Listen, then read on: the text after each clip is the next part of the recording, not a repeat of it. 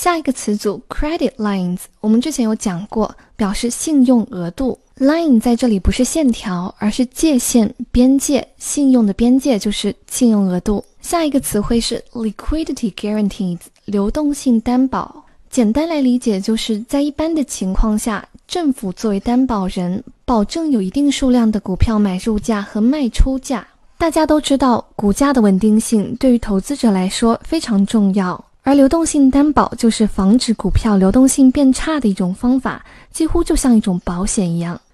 下一个词汇 grant，它做名词表示拨款、补助金。和 grant 相对的另一个名词是 loan，同样是金钱，但是 grant 不需要你 pay back，loan 需要你 pay back 加上利息。grants for somebody 就是给予某人的拨款。最后一个动词 amount。它一般情况下是作为名词出现的，表示数量、数额，但在这里做动词，表示合计。amount to 就表示合计。此外呢，amount to 还有另外一个意思是等同、接近，等同于叛国的行为，就是 acts that amount to treason。文章当中 amounting to 加上数额就是合计为多少。这句话的翻译没有什么难度，重点就是几个经济学方面的专业词汇。但是真正在做阅读的时候，就算不理解也是可以继续往下看的。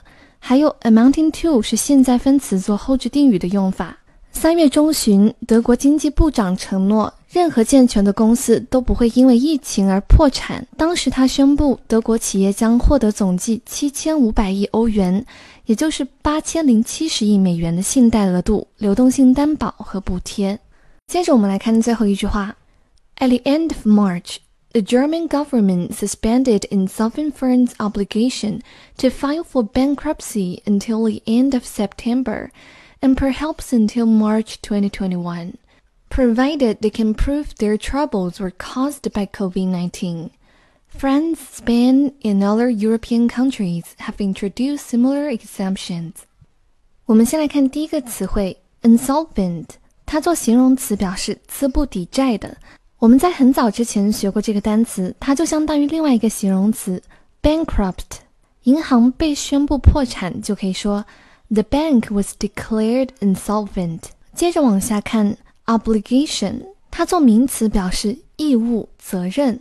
履行义务的话，我们就要说 meet an obligation 或者 fulfill an obligation。下一个词组 file for。表示提出申请，要注意 file 这个单词不要读成 fire，fire，fire 是 f i r e，file 这个单词要发出最后 l 的这个音，舌头往上抬。这个提出申请一般指的是向法庭、法院提出申请，通常在后面加上 bankruptcy 或者 divorce 破产和离婚申请。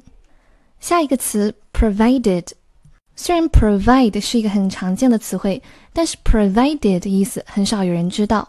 它做连词，表示假如、倘若、前提是什么。provided 后面常常省略一个 let，再跟上从句。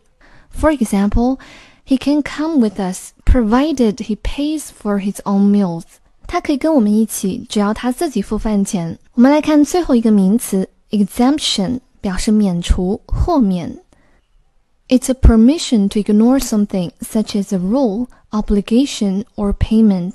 一种免除和豁免权，让你可以不用做某些事情，承担某些义务。比如免税就是 tax exemptions。文章当中 introduce exemptions 就是推行豁免。这句话的主干结构是 government suspend firms' obligation，政府暂缓公司们的义务。 他们原来的义务内容是规定资不抵债的公司需要申请破产，但是现在可以延到九月底，条件是他们能够证明麻烦是由 COVID-19 引起的。后半句的重点是理解 provided 做连词的用法，表示前提是什么。片段最后说，法国、西班牙和其他的欧洲国家也推行了类似的豁免措施。今天的分享就到这里啦，全文资源可以在文末领取，全文翻译和精读笔记将在明天放出。See you next time.